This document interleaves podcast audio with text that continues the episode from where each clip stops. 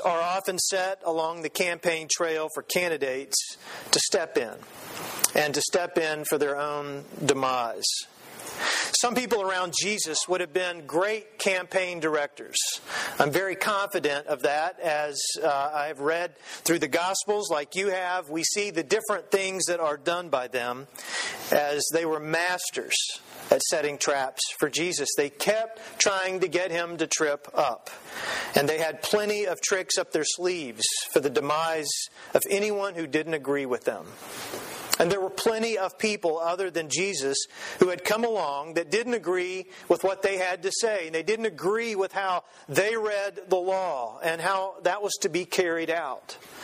And so they were constantly doing this. We see that here in the text, in Matthew chapter 25, which we've been in for a couple of weeks now, but in this particular part, in verses 15 through 22, we see how they were doing all of this there. A trap has been set for Jesus. The Pharisees go to Jesus with a pointed question. And if you remember, the Pharisees are very jealous of Jesus. The, the attention that Jesus is getting and the popularity that he has among the people, the common people that are gathering around him. He is not only teaching in, in a brilliant kind of way, he is drawing them in with his sense of authority. He's not referring to anyone else's authority, he is speaking the very words that uh, God has given him to say with great authority. And so the Pharisees go to Jesus with a very pointed question about whether or not taxes should be paid to the Roman government, to the emperor, as it is in our translation here today, or to Caesar, as maybe you memorized it in Sunday school. They didn't really care which way Jesus answered it, knowing that there was no good way for him to do so. If he said no, then they would have him going on record as an insurrectionist, that he was against paying taxes, he was against the emperor, and you know what would happen to people like that. They would end up on crosses outside the city to show other people, other citizens, and, and others who are uh, rebelling against the Roman government what would happen to them if they were to do the same. No, you paid your dues, you paid your taxes, and that was the end of it. Jesus didn't answer there, though. He does later. But if he had said yes, he would get into trouble with his fellow Jews for speaking in support of the Roman government. So Jesus was really not able to, to give an answer either way that would get him out of the trap. And yet, he comes up with a way. The answer Jesus gives comes with this brilliant strategy. He sidesteps the trap masterfully by turning it back on the Pharisees. He says to them, Why are you putting me to the test, you hypocrites? Wouldn't you love to be there when Jesus called these religious snobs and uh, these people who are giving him such a hard time?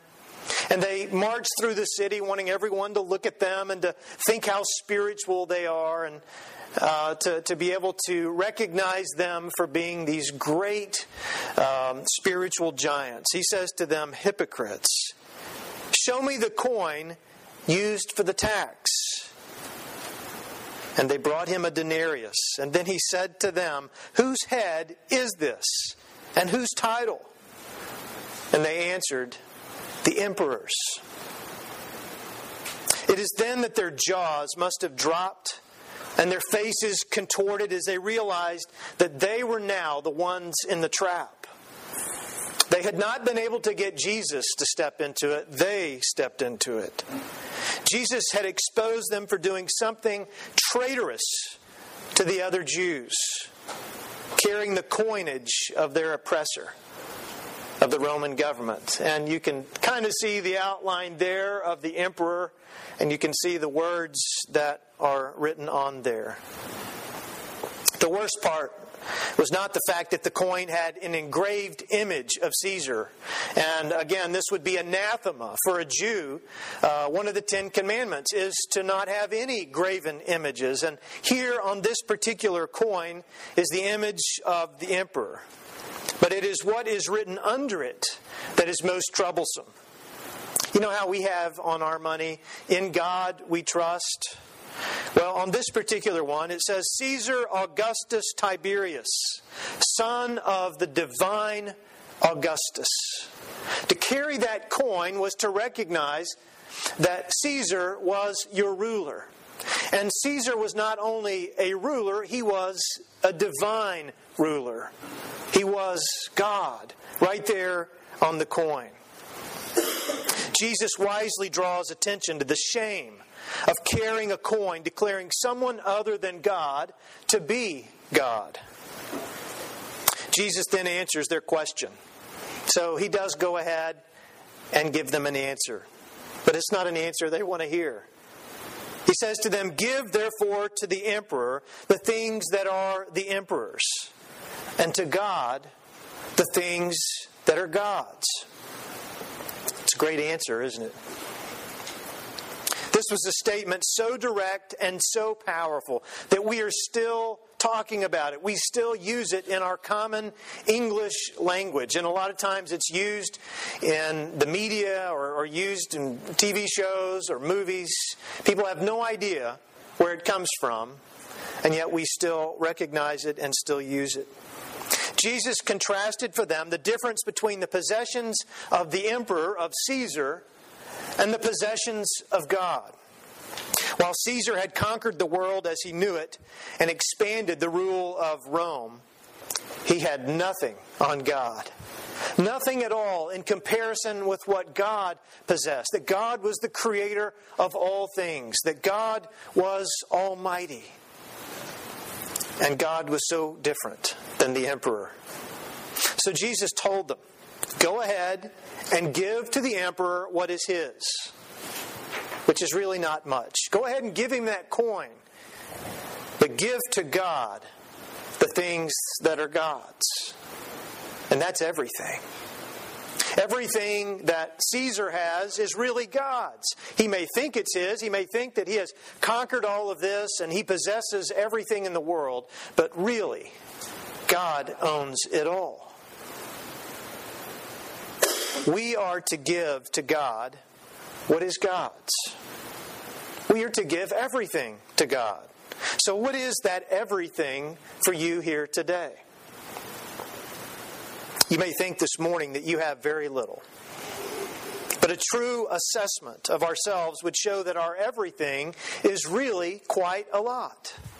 There have been a lot of articles uh, here lately just about hunger and about the difference between the poor and the rich in the world. And let me tell you, as Americans here today, uh, of probably all different socioeconomic strata, which is a great thing about our church, even still, we are so much richer than anyone else in the world. Do you live on a dollar a day? A dollar a month? Like so many other people do in the world? Probably not. You have clothes on your back today. You have had something to eat. I mean, it may have been a donut, but that's something. You have your health. You are here today. You had some form of transportation to be able to get here today. You have something. God has provided for you. But the words of Jesus here invite us to look more closely at what we do have, to count our many blessings, naming them one by one. This is an exercise to see how blessed we are, but not to stop there. You see, that's where we usually get into trouble. Because, like ancient Israel, we count our blessings and think that they are ours and really no one else's. Yet God has given to us things that are to be passed on to others. And we do so in order to remind ourselves that everything that we have is from God. And it is all to be given back to God. That is a long list, isn't it? If you're to count your blessings here today, and we'll do that more specifically as we get close to Thanksgiving. On the Sunday before Thanksgiving, we usually focus in and we write down our blessings and list them out. And we usually don't get finished with that list. It's a long list. It would take us a long while to go through. So let's just take a few things this morning that we all hold in common on our list today. First, one thing we have to give is our worship. God has given to each one of us the desire to adore, to love, and to worship. The scripture and history show us that we can sure mess up this desire and this ability to worship, right? There are people today who are worshiping all kinds of loves and desires and, and different objects that are out there. And maybe we do the same, even though we're here at church today and we've talked about God and we've considered God in our songs and in our scripture. It could be that we know more about worshiping other things than we do about God. But we need to recognize one way to measure how well we are doing with this particular exercise is to hear the invitation of Jesus to show him the coin that we are using. Jesus knew that they had uh, these Roman coins in their pockets, they had their own money. And he didn't ask them for that money. He asked them to, to show him this coin that would be used for the tax. Jesus knows the coins that we have in our pocket here today as well. Like with the Pharisees, whatever we may say about our God, the way we use our coins shows which God we are actually worshiping, doesn't it? They were actually the hypocrites, not Jesus. We are hypocrites. When we say we worship God, yet our money shows that our allegiance is elsewhere. We are hypocrites when we say we love God, yet hate our neighbor. Is it ever okay to hate your neighbor?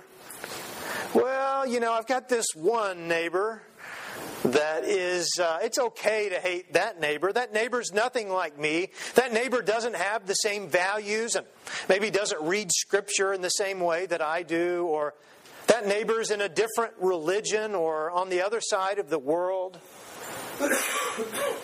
Maybe a different political party. We say we love God, yet we hate our neighbor. We are hypocrites when we say we have only one God, one Lord, yet we pay homage to our graven images, like the, the God of our isms nationalism, materialism, denominationalism, capitalism, narcissism, egoism, individualism, hedonism, just to name a few. What does it look like when you give to God what is God's with your worship? Our hearts are full of gratitude and affection for God as we walk out the door on a particular morning like this morning, connecting with loving God and recognizing His love for us. That's a great way to worship. You didn't, I'm, I'm just going to say this quietly, you didn't have to come here this morning to worship God. But I'm glad you did. But all along the way, I hope that your heart was lifting up praise to God for the beauty of the day, the day that God has given to you. And our minds are transformed as we love God with them, using them for God's purposes and, and plans for the world. Remember, Jesus repeated the Shema of Deuteronomy chapter 6 Love the Lord your God with all your heart, with all of your mind, and with all of your strength, every fiber of your being. So our strength is fully God's as we offer our very best energy and effort in everything that we do. Knowing that what we do, we do not for, the, for ourselves or for others, but for God. We are also to give our everything with our money. As Jesus says here in our text today, we are to give to God everything that is God's. Well, God has provided us with money, be it a small or a large amount that you have in your life today, entrusting us with it to be good stewards of how we are to use it. Realizing that we are stewards means that we will try not to get too attached to it. That's difficult, isn't it? Remembering that Jesus said that it is the love of money that is the root of all evil. To have is not evil. To love it is to veer onto a path of selfishness and certain ruin. No, we are to use it wisely. Using it wisely means that we will also give it generously, giving to build programs to help people, to offerings to help end world hunger, to people who are in need, or at least more in need than we are. And there is always someone more in need than you are. To give it to a church that exists to bless the Highland neighborhood with the love of Jesus. Well, a third way we can give to God what is God's is with our service. Our tendency is to serve ourselves, usually doing so with everything that we have. We have no problem using our energies to serve ourselves. But this is the lowest level of service.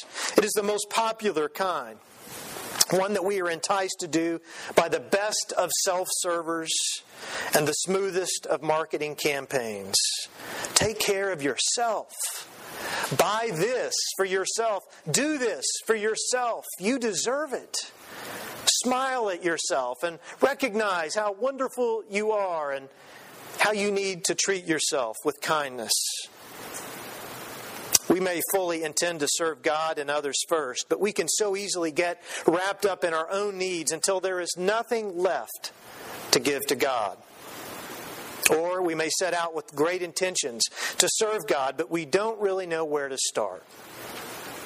We may see it as something we do by ourselves, heading out with no accountability or mutual encouragement, resulting in the same results that we get when we try to diet or exercise alone. Where does that usually end, end up?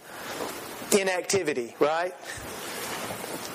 We can fool ourselves, but it's difficult to fool other people. Here at Church for the Highlands, we realize the power of doing our service together, doing so in teams and with focus. We have had a long list of service opportunities that we've developed over the last four years. So many that it has been hard to fit them all onto one page. In fact, we couldn't fit them all on one page any longer. And at times it has felt like our service has been a mile wide, and we've cheered about how many things that we do but an inch deep. What you will see on the teams list there, uh, if you're not sitting on it, they're sitting next to you. Uh, what you'll see on the teams list there in your pew is a shorter list. One with four particular areas for us to focus our service on in this next year. And I hope that you'll take a moment during the service to circle one of those particular areas with our vision of having every member and participant serve on at least one team. And that means you don't have to be a member to serve on a team. You are invited today to circle the one that you're already serving on or one that you would like to serve on. So we want everybody to participate. If you don't have a pen, uh, elbow your neighbor and ask to borrow hers or his and circle one. Someone will be in touch with you this next week to let you know about upcoming service opportunities in that particular area and at a time when your team will be meeting each month. And so we need to make sure that everybody is learning about what opportunities there are to serve here at and through Church for the Highlands. And so we want to be in contact with you. It has been inspiring to see what all you've been able to accomplish for God as you have served here at Church for the Highlands. And it is amazing to consider what all will happen in days ahead as that service continues. Isn't it incredible to think about what our church does, about what you do on any given week? Winston Churchill said, We make a living by what we get we make a life by what we give. Sadly, the hypocrites who tried to trap Jesus were making a living when they could have made a life. Let us set out this next week making a life by giving to God what is God's. Let us pray.